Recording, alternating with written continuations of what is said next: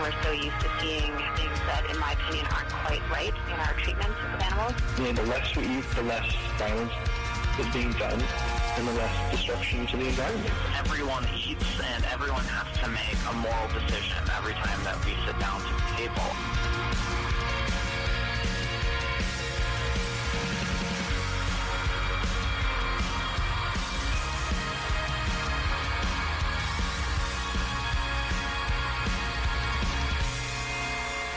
Welcome to the Animal Voices radio show, Western Canada's only radio program on animal advocacy and compassionate living.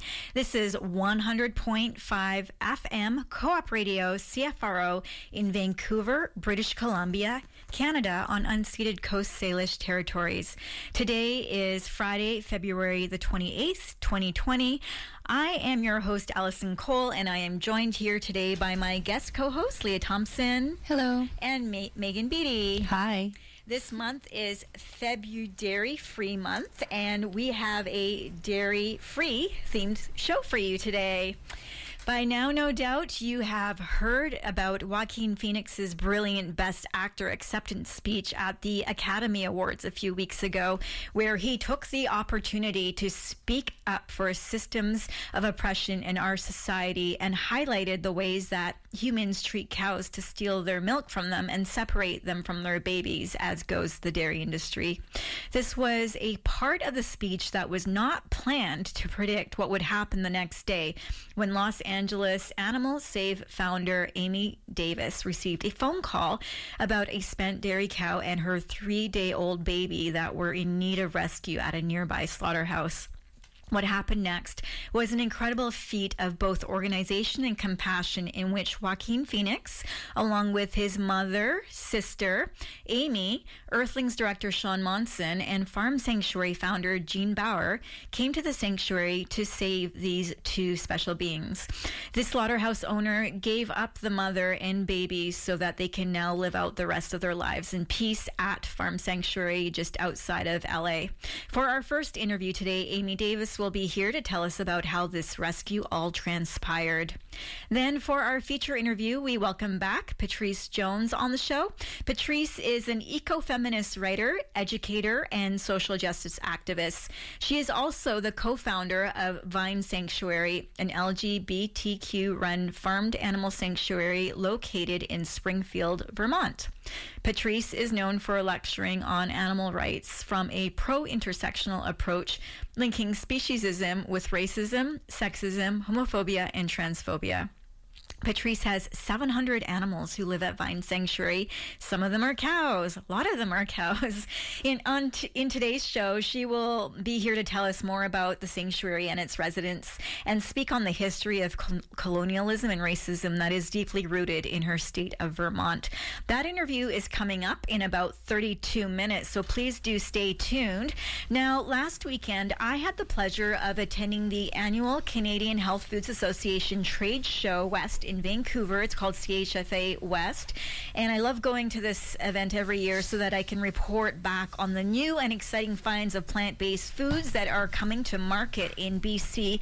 This year was no disappointment, as I find that every year since I've been going, there are more and more new vegan food products coming out and they are so innovative and tasty like they're making meats out of all kinds of uh, plant proteins these days cheese out of all kinds of stuff and what else like it's just you know, you never know with food technology what's coming up next.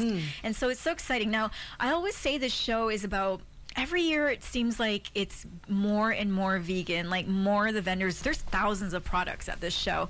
And uh, and it seems like i feel like every year it's like 80% vegan but this year i felt like they there's like an extra step. Maybe it's like 83% now mm-hmm. it's it's mm-hmm. the the vegans are taking over. Actually you know most of these companies aren't vegan themselves. Some are like the mm-hmm. owners are but but vendors and and people who create food products they are seeing the market for veganism. And i'm so excited about some of the finds that i had. Now we had some tasty treats. Uh, i brought you some treats from the show this morning and we will i really love that cheesecake by the way. Yeah, so good. it was a straw or a chocolate raspberry cheesecake. I'll talk about that in a second. Um, I wanted to say, like, I'm I'm always so excited when Tomorrow Foods Burgers are at shows because they always give out full-sized sliders, and you can have as many as you want.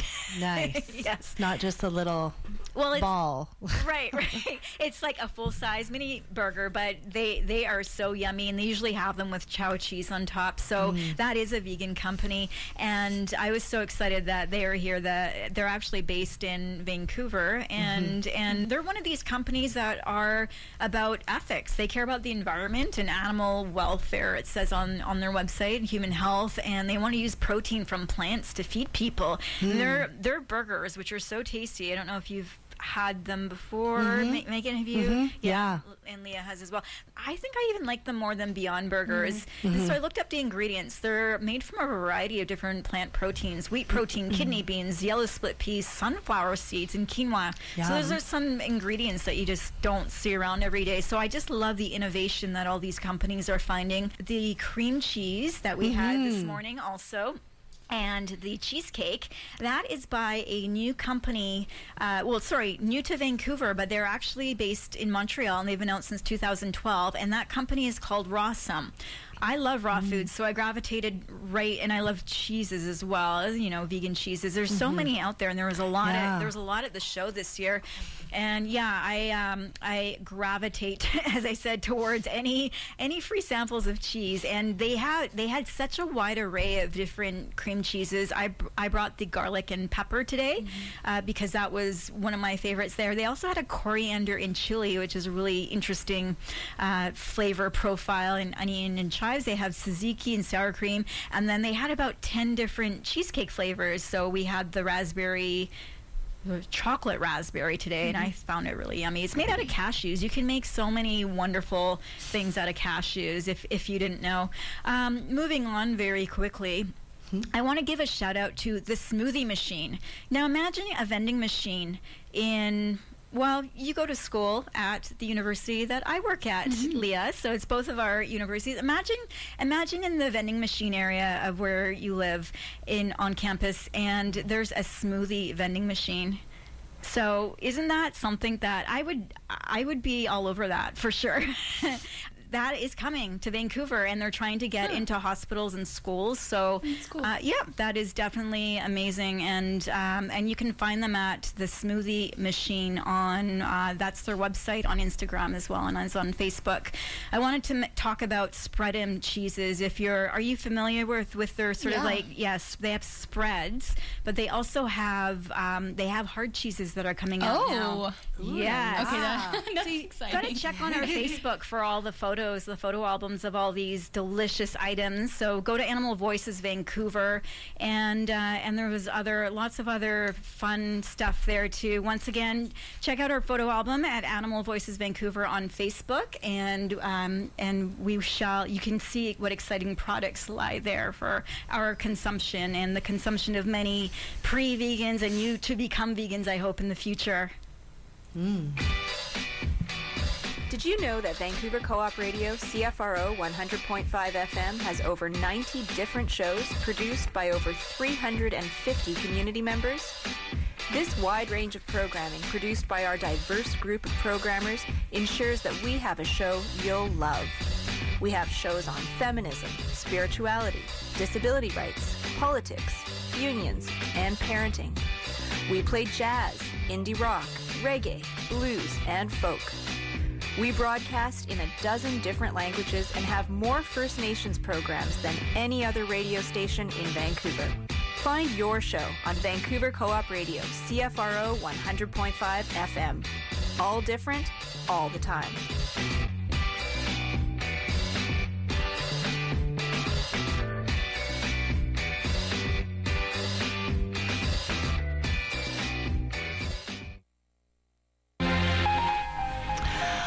Okay, so for events this week, tonight, Friday, February 28th, from 7 to 10:30 p.m. at the Juice Truck on Main Street, is Zoe Pellet's um, birthday fundraiser, 35 for 3,500.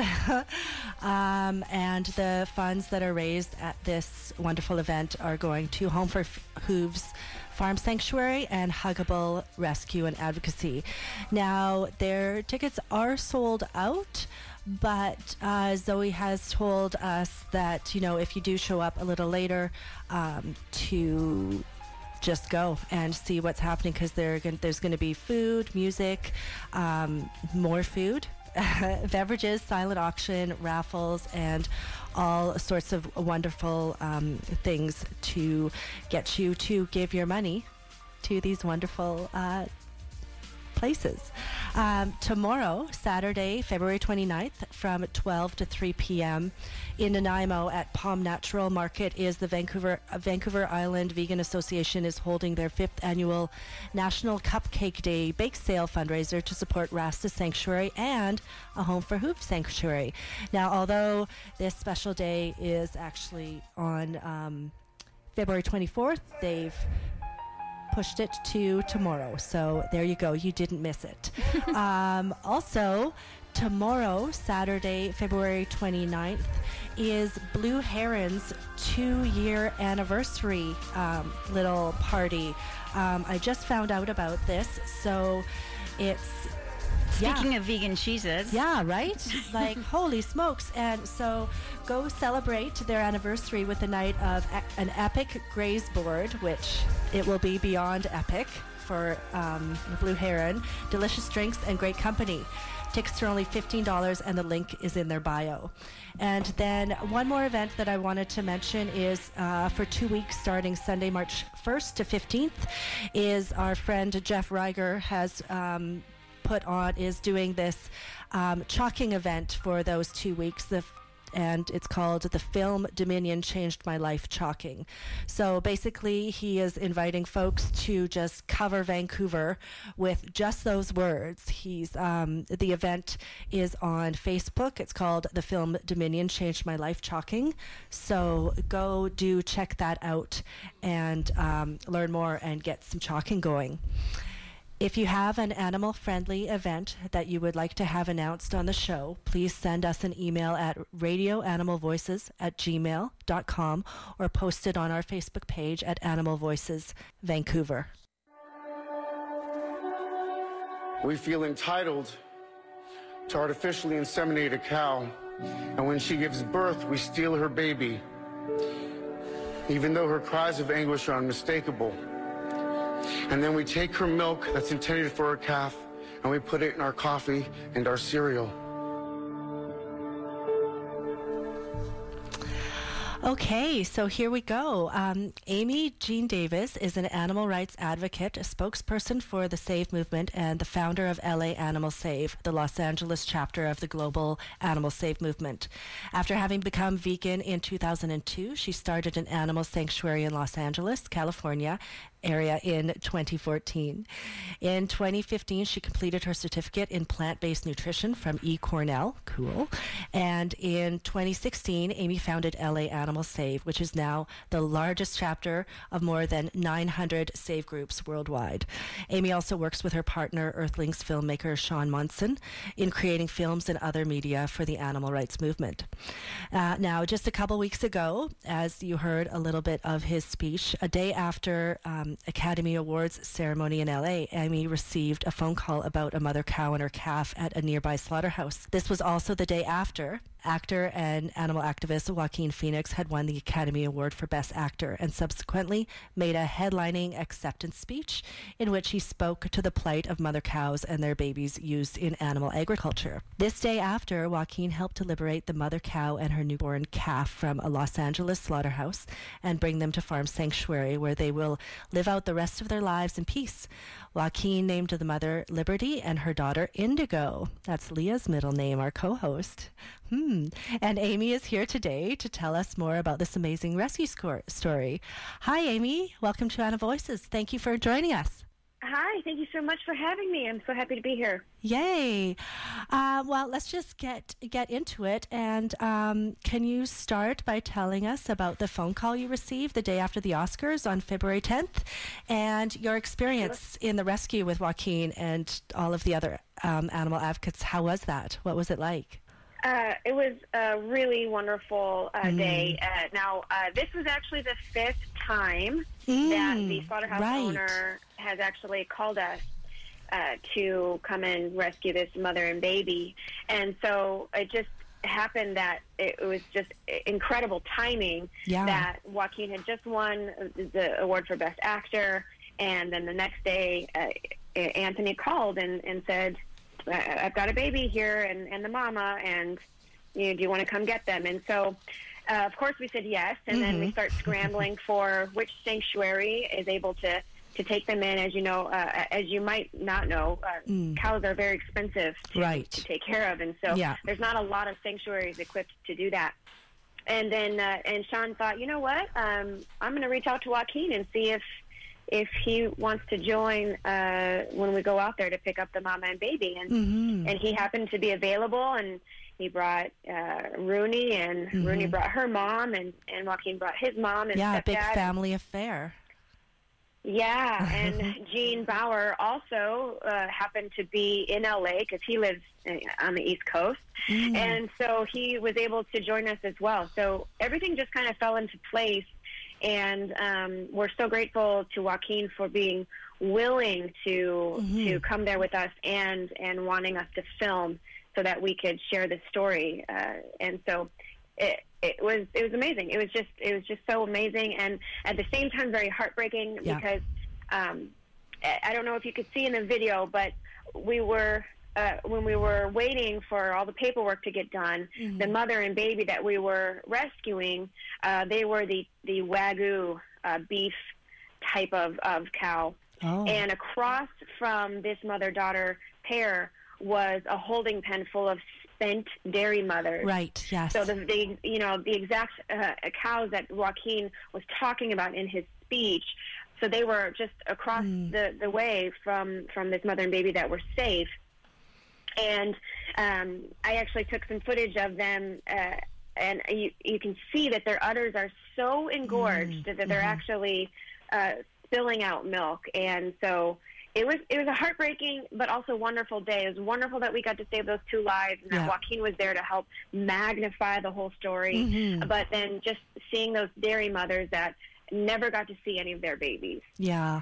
Oh, Uh, and and then as they as they wait for slaughter, um, many of them are most likely pregnant, Mm. and also they're just they're just totally engorged. And as a nursing mother myself, I know very well how uncomfortable that is. And they just had to sit there and and wait and get, and get more and more engorged as the as the clock ticked until until they were led down the line to the knock box. So. Mm-hmm. Um, it was a great day, but also a, a very sad day. I know, right? That is that is so difficult. Wow. Whew. Joaquin said in the video, quote, I never thought I'd find friendship in a slaughterhouse, but meeting Anthony, the president and CEO of the slaughterhouse, and opening my heart to his, I realized we might have more in common than we do differences. Without his act of kindness, Liberty and her calf Indigo would have met a terrible demise, unquote.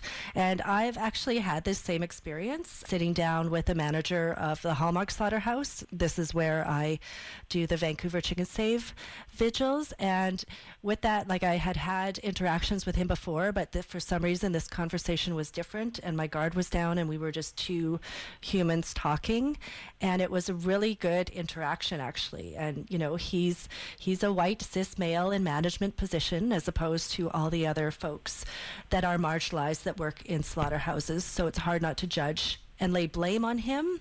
Um, but the focus needs to shift towards dissecting the actual industry and the exploitation and oppression of all who are in it and affected by it, human and non human alike. Um, what are your experiences, Amy, interacting with workers and management at this slaughterhouse or at Farmer John's slaughterhouse where LA Animal Save holds their pig vigils? Well, uh, each slaughterhouse, we're finding the experience to be a little different. Um, With Anthony at his slaughterhouse, it's a much smaller place, And so we've actually developed a relationship with Anthony, Right. you know, which, you know, it is why he calls us when a Yes. baby is born. Um, he's actually brought us into the slaughterhouse to, you know, have a tour and bear witness on the kill floor. And we've talked to him about trying to, uh, you know, do a plant-based diet himself so that he can see the health benefits.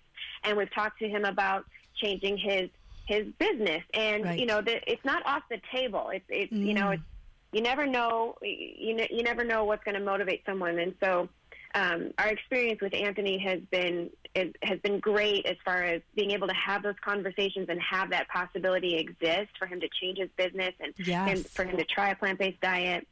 And so uh, that that has been uh, you know a positive thing uh, amidst the darkness and violence uh, of that business. And then at Farmer John, we actually don't have a whole lot of interaction with with the management or ownership there or with the workers. And i think it's because where we hold vigil we the, there's not a lot of workers going in and out. So Yeah. we, we talk to the security guards and and of course we we are there with the the vernon police department who are amazing. Um and but we- but even there even though we don't have a lot of interaction with farmer john management they speak to us through the police department and it's always very positive they've even made sure that we know that if we have any problems with the drivers that are bringing the pigs in, Right. uh, we can just let the police know, and the and ha- the police will relay that to Farmer John, and they'll take care of it. So, uh, so it's been a positive experience, even though we haven't had a lot of direct communication with with Farmer John's management. Wow. Yeah, Wow. we and we've talked to workers who who don't want to be there, Of course. which I think is most of them, Yeah. and they would love to find other work. Mm-hmm. Yeah, that would. Hopefully, that will be in the near future to Yeah. find other jobs for them or help them. Um, but so, yeah. let's talk about Anthony's kind of anomalous way of thinking. Like he said, anytime a calf is born on my property, I refuse to take the mother away from its baby because I just I just won't do it.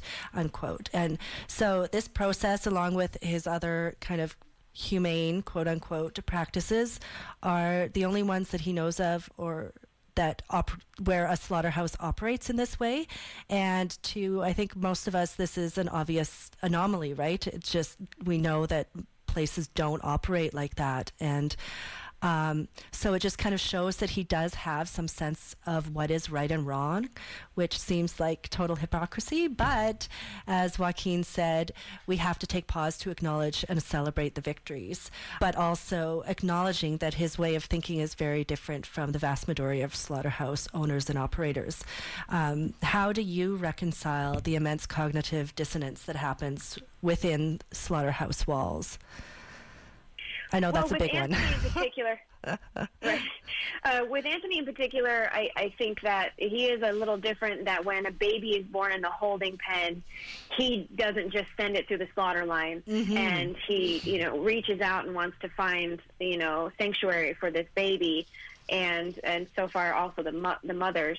And so, in that way, his cognitive dissonance isn't completely, it has not completely taken over his brain Yeah. and his heart. Yeah. Um, so, so there is hope there. And then, as, as far as the cognitive dissonance that exists among the the workers, it it's there, but it also doesn't really last. It's not sustainable Yeah. because many of these workers suffer from PTSD, Yeah. and it's because the the the the, the job of killing and dismembering uh, animals, you know, for eight hours a day every day, it very much goes against our own natural sense of compassion and, and desire to protect instead of harm. And so it, the breakdown there is these these workers suffer Yeah. from PTSD. And, Oh, absolutely. And and and they're oppressed.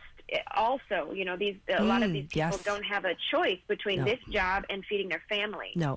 and and so we need to think about those people as well and we that's why it's so important that we completely shift our food system away Mm. from animal based quote unquote food Mm-hmm. uh, into into plant based food Oh, yes, absolutely. Um, my co host, Leah, has a question for you, Amy. Hello. Hi. So, one thing that struck me from the video was how Joaquin and Anthony went back and forth on the whole harvested murdered conversation. So, um, we want to talk a little bit about language and how language is powerful. And I also noticed, like, throughout the video, not just Anthony, but like Joaquin as well, use it to describe the animals in the video. So, what are your thoughts around the language that is used to um, degrade non human animals and elevate the dominant culture of species? How can we shift this narrative?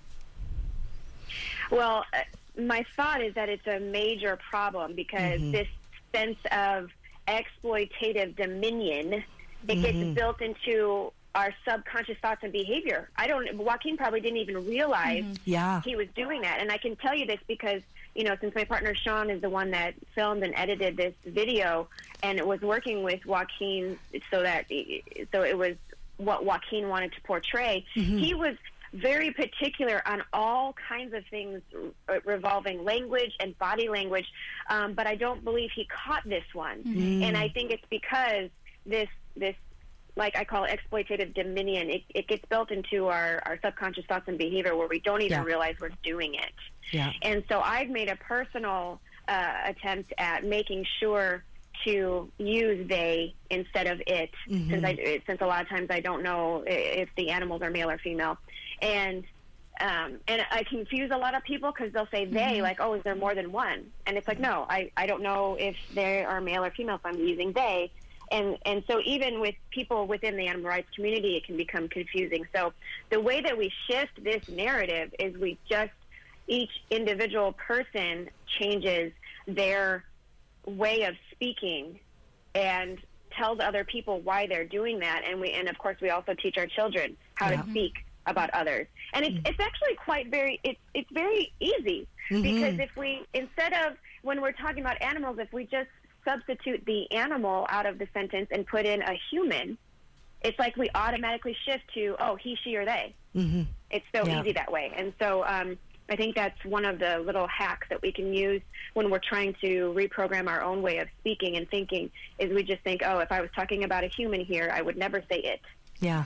I would say he, she, or they. Yeah. Yeah, that's so important. Wow. Um, we are almost out of time, Amy, but I just wanted to ask if you have any other thoughts or special moments you'd like to share from this rescue that you all did. Well, I think it was um, amazing to be there with uh, a, a, a few sets of, of mother child human pairs, and we were saving this mother child non human pair um, just to see the bond between the mothers, like me and my child, Phoenix.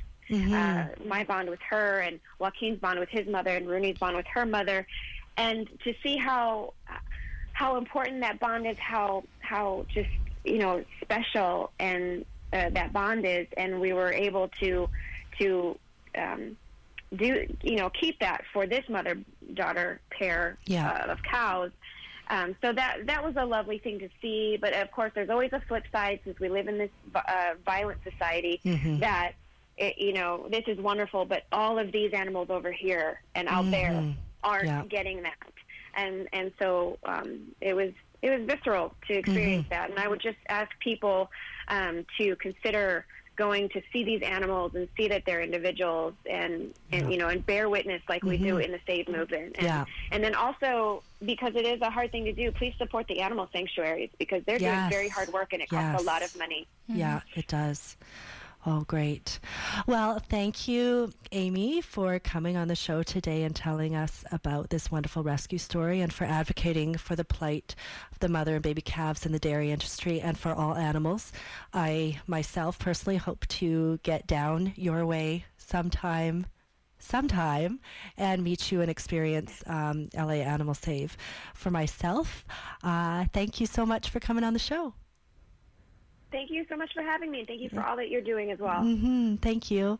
So you can view the eight minute film of this rescue on our website at animalvoices.org or on our Facebook page, Animal Voices Vancouver. It's pinned at the top of our page. Also, to learn more about the work of Los Angeles Animal Save, which is doing amazing, amazing things, please visit them on Facebook, Instagram, and on their website at laanimalsave.org. You can also watch the life changing film Earthlings for free on the LA Animal Save website or at nationearth.com. And I also just wanted to mention Farm Sanctuary, where these babies Yes. are going to, farmsanctuary.org. It's a well known sanctuary with three locations, and I've been to this one in Los mm-hmm. Angeles. It's definitely worth a visit there. Thank you for that wonderful interview, mm-hmm. Megan. So it is February free month. but, mm-hmm. anyways, uh, this is sort of a response to February month. Yes, that started last year, right?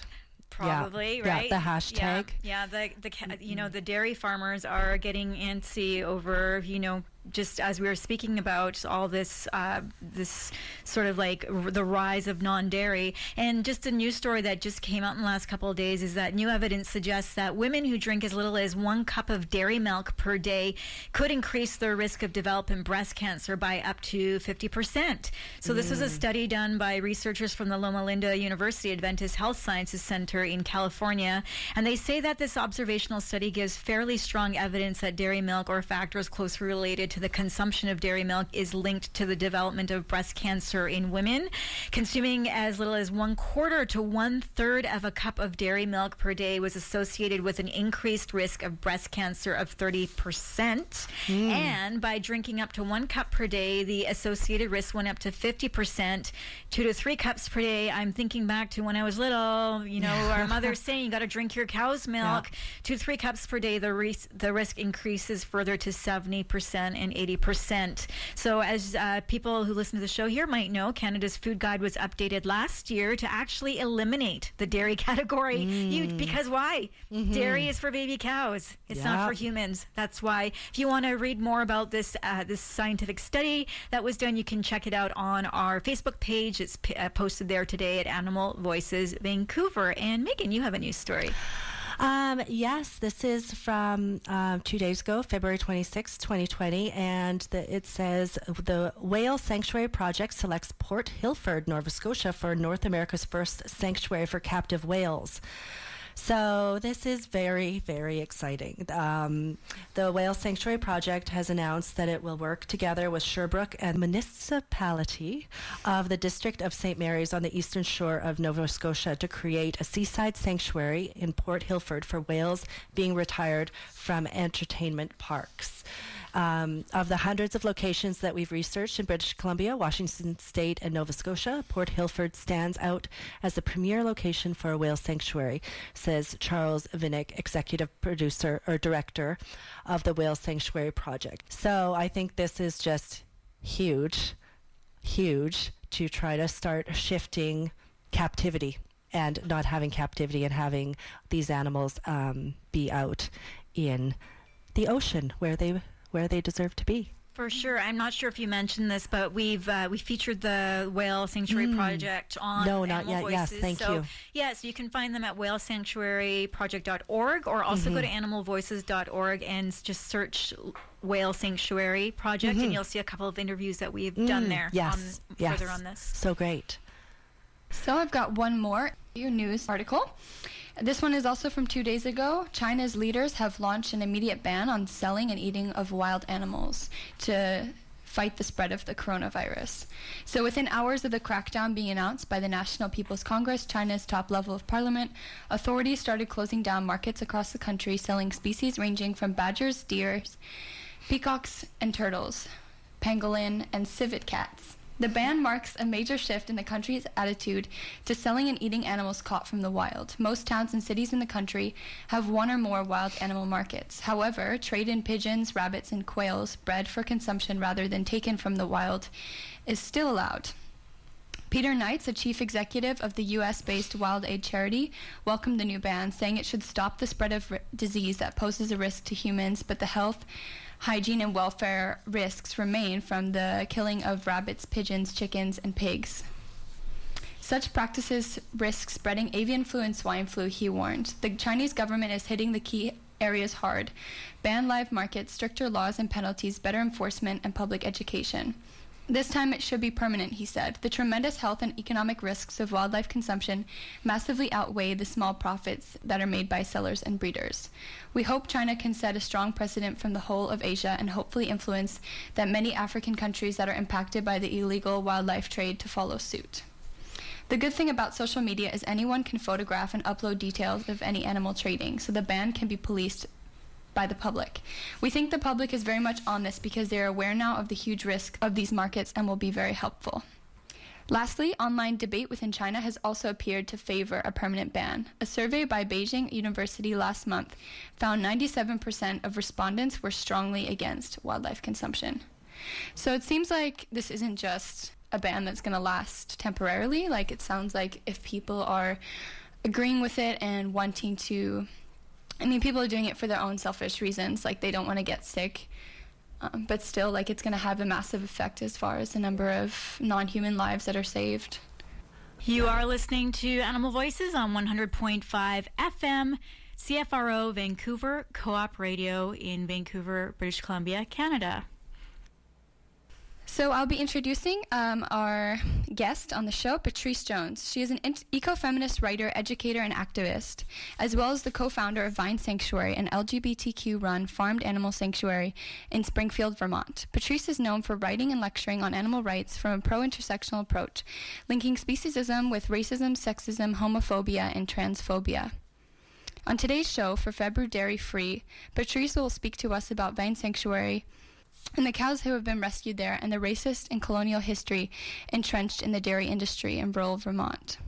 Hello, Patrice, and welcome back on the Animal Voices show. Hi, thank you for having me. Mm-hmm. You're welcome. it's great to have you. So, we introduce you by saying that you are a co founder of Vine Sanctuary, and I would like to give you an opportunity to tell us more about Vine, how you started, and how the sanctuary has grown. Oh, okay. So, uh, Vine is an LGBTQ led refuge for farmed animals. We care for more than 700 uh, rescued animals while also working for social and environmental justice as well mm-hmm. as for animal liberation. Uh, we are celebrating our 20th anniversary this year. We started in rural Maryland uh, when co-founder Miriam Jones and I found a chicken by the side of the road who had fallen um, or jumped from a truck headed for the slaughterhouse. This was in the part of uh, the United States where factory farming of chickens was invented and perfected. Mm-hmm. Um, and so for the first nine years, we ran a sanctuary that was primarily just for chickens. There were a few turkeys and ducks here or there, um, uh, literally surrounded by factory farms. Um, and uh, the chickens uh, at the sanctuary were uh, escapees and rescued uh, from the local poultry industry, uh, but also survivors of egg factories. Uh, small scale egg production and cockfighting. Um, it was during that time that we became the first sanctuary to develop a protocol for rehabilitating roosters used in cockfighting. Mm-hmm. And uh, that's something we still do and have trained other sanctuaries to do. In 2009, uh, because we wanted to expand to be able to take in survivors of dairying, uh, we relocated to where we are now, which is Vermont, and uh, began taking in cows in uh, 2010. And uh, as I said, at present, there are about uh, 700 animals in residence. That includes hundreds of chickens, 40 cows, oh. a dozen or so sheep, uh, and then smaller numbers of goats and alpacas mm. and geese and ducks and guinea fowl and turkeys, emus, and I'm sure I'm forgetting some people. We're on our way. All right. okay, so our next question for you. Uh, what does it mean for you that Vine is LGBTQ run or led? Do you face any challenges in terms of cis hetero antagonism being in a rural area of Vermont? Hmm. Well, you know, Vermont, uh, we, we shouldn't we shouldn't um, stereotype rural areas. Vermont mm-hmm. is a rural state, but Vermont is act- was actually the fourth state in the United States to legalize gay marriage, mm-hmm. um, and was actually the first state to adopt same-sex marriage by legislation on purpose, rather than being forced to through a court order. Um, and more recently, just last our last gubernatorial election, um, our Democratic candidate for um, the Democratic candidate for governor was a trans woman um, I think mm-hmm. the 1st mm-hmm. um, to be um, nominated by a major party for a, a, a governorship. and uh, she didn't win, but she actually did better uh, than um, probably any other Democrat would have done after, uh, against a popular incumbent. So. Um, uh, Vermont is not at all hostile uh, to LGBTQ folks, and, and we certainly haven't experienced any any hostility there. Um, that's not to say that it's um, uh, that it's never been um, harder for us. Um, I think from the start we faced um, a lot of challenges that weren't faced uh, by sanctuaries that were started by married straight couples. Um, financial difficulties and um, uh, and and where we were originally for the first nine year was a rural area that was hostile to us. Um, uh, and then I would say um, it's always hard for me to know exactly what this is, and, and you know, biases like that. Um, so uh, we, we're we're we're the third largest farmed animal sanctuary in the United States, and and, and we're also one of the oldest. Um, and yet we still really struggle um, in terms of fundraising, and, and we often see um, smaller, newer sanctuaries founded by straight people, and particularly straight men, just leapfrog over us. Um, in terms of fundraising and popularity, is that because of the queerness? I don't know. Is it because um, while a lot of sanctuaries just sort of focus on the feel good aspect of, of helping to care for animals, we're always challenging people to think not just about LGBTQ issues, but about racism, about economic injustice, about environmental injustice. I don't know, um, but it certainly has had an impact um, on our well-being, and it- and you know, in some ways has uh, facilitated our work. A lot of people are very responsive to our work, um, but uh, the, the folks who are very responsive to our work tend not to be the folks who have a lot of money. Um, so that makes it a little bit hard to feed um, 700 animals. So I have had the pleasure of visiting Vine twice now. Something that struck me when I went there, as I am sure does uh, for a lot of people, is the interspecies mingling and habitation. Could you please describe this layout and speak on how this came to be? Hmm. Okay. Well, uh, we have a few different parts of the sanctuary, um, and the one area you're probably thinking of um, is the biggest area called uh, that some researchers who have done um, animal studies researchers who have come and done field research they call it the commons. Um, and so, in this one barn with a whole bunch of coops attached and a whole bunch of pastures and woods around are cows and goats and sheep and alpacas and emus and chickens and virtually everybody I just listed, um, all getting along. Oh, and one pig. That's who I forgot. Valkyrie. Um, um, all getting along together. Um, uh, we have a, a, another section of the sanctuary uh, that we call the valley because it's a little bit lower in elevation, and that is pretty much all birds. So it's mostly chickens, but there's also ducks and uh, turkeys and um, Great Pyrenees puppies and barn cats. Um, and then there's a back pasture where the hardy herd of cows um, uh, runs their own affairs. Um, and they, uh, uh, among official sanctuary residents, then it's just those cows. Um, but they also have friends of other species because there's a huge flock of wild turkeys who hang out with them a lot, um, and wild deer also come in and, and visit them. Um, we do think um, that the ability. Oh, before I say that, um, if you're interested in reading what some of these researchers had to say, there's, there was recently an article published um, in the journal Politics and Animals, um, and it's called Animal Agency and Community, a political multi-species ethnography of Vine Sanctuary, and you can find that at the Politics and Animals website. It's free, open source. You can read the article. Um, how this came about for us was that when Miriam and I um, started what was initially just a chicken sanctuary, uh, we decided that our motto would be "Let birds be birds." And what we meant by that was that chickens, um, you know, often aren't even seen as birds. Um, and and in the poultry industry and in the egg industry and in other uses are are denied their birthright as birds. Um, and so we thought it would be particularly important um, for us to see our role as creating the circumstances for them to recover themselves, to be the birds uh, they want to be, um, and and and and have the things that birds want: access to the woods, strong flocks, um, lots of relationships with the flocks. And we realized that that decentered us, right? Um, to do that, we, we, we would have to resist any urge we wanted to do to sort of make these birds into pets. Um, or center our relationship with them, but rather recognize that the most best thing we could do for them would be create the circumstances in which they could have strong and rich relationships with each other, because that would be much more meaningful to them um, than relationships with us. We would love it, and we would respond if they sought out relationships with us, but we were really going to focus our energy on making sure they could have good relationships with each other within a habitat that was as close as possible to that of um, their wild kin, who are the jungle fowl of South Asia.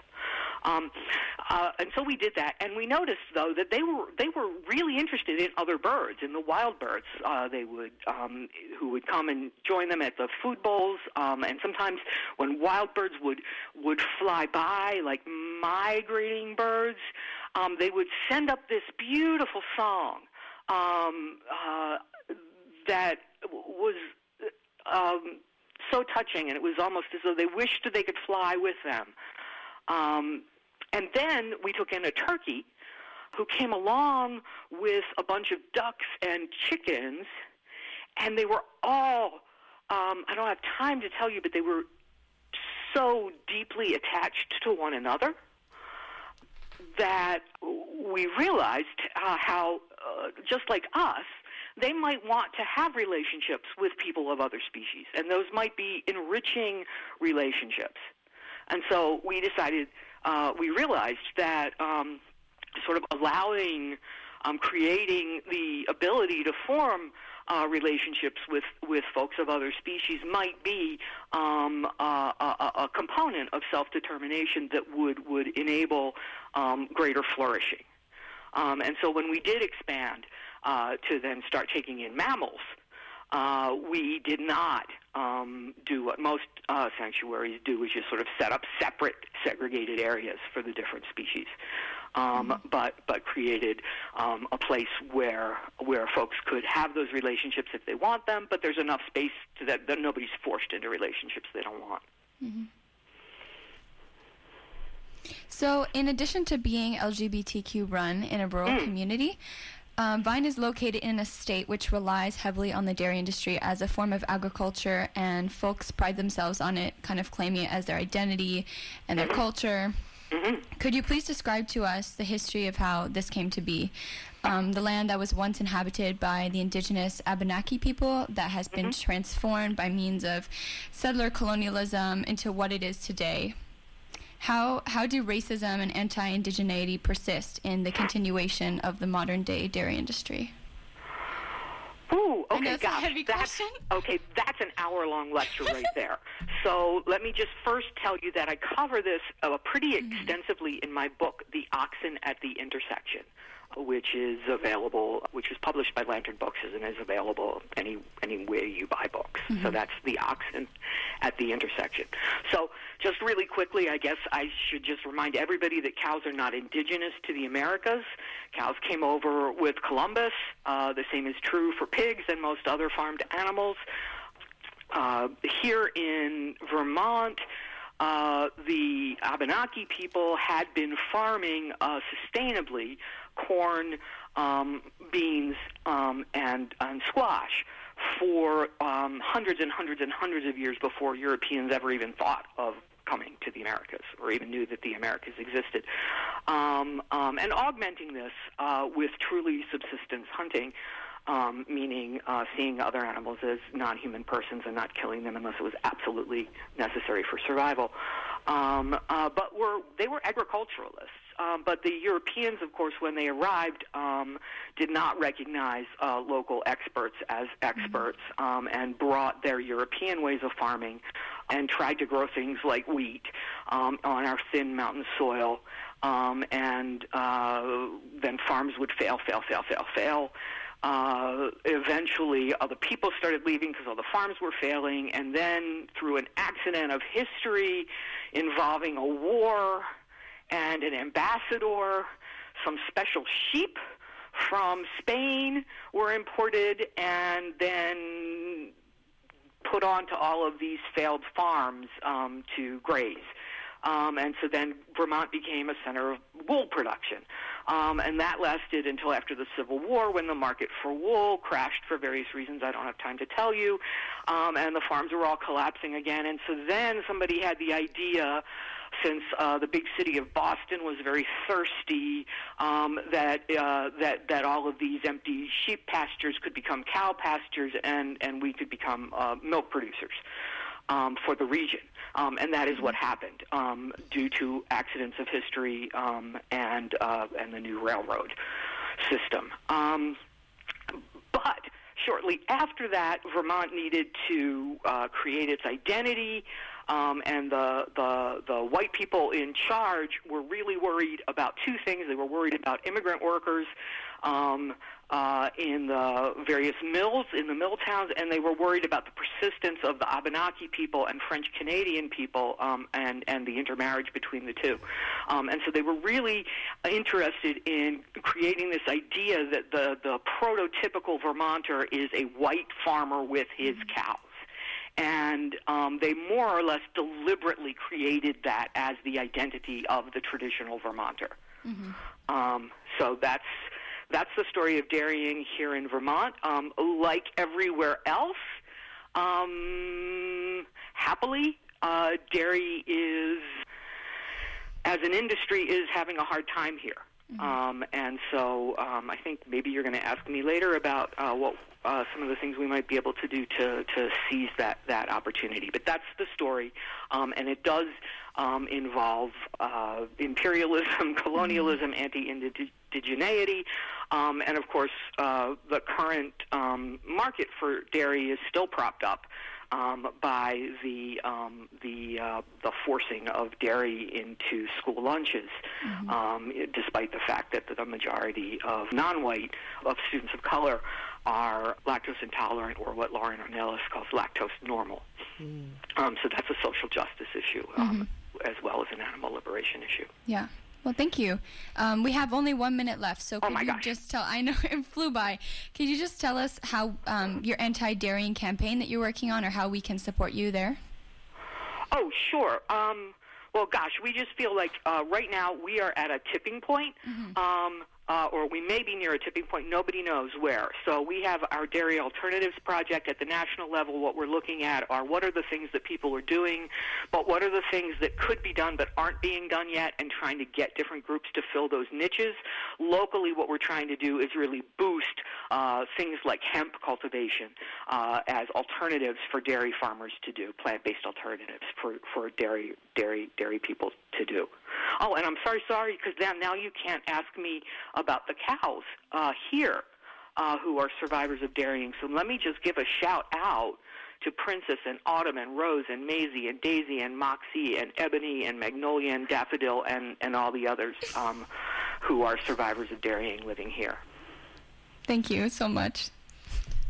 So, thank you again, Patrice, for coming on the show to speak about your sanctuary um, and about some of the history of the dairy industry.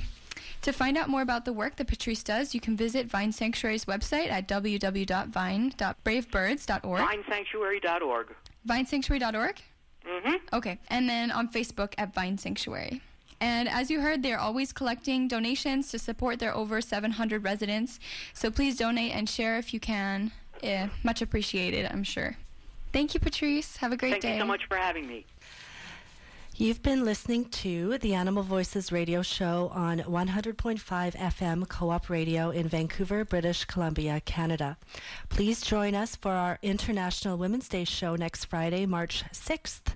Um, we'll be speaking with Amanda Howdeshell, the co-founder of Species Revolution, um, and she'll be speaking with Leah, I believe, on feminism and unlearning speciesist language. We here at the Animal Voices show modestly ask you to keep connected with Animal Voices via the World Wide Web. Our past shows can be listened to on our website at animalvoices.org. Our past podcasts are also available on iTunes and Google Play. Join our Facebook page and join our, uh, us on Instagram, both at Animal Voices Vancouver. To close the show, we are leaving you with a song perfor- performed by our first guest today, Amy Jean Davis from Los Angeles Animal Save, who happens to be a singer and was a finalist in the American Idol TV show in season seven. This song brings Amy to think about bearing witness. It's called Light Up, Run. Please stay tuned for Radio Ecoshock with Alex Smith. Thank you so much for listening to Animal Voices today, and remember to be kind to the animals. This song reminds me of bearing witness.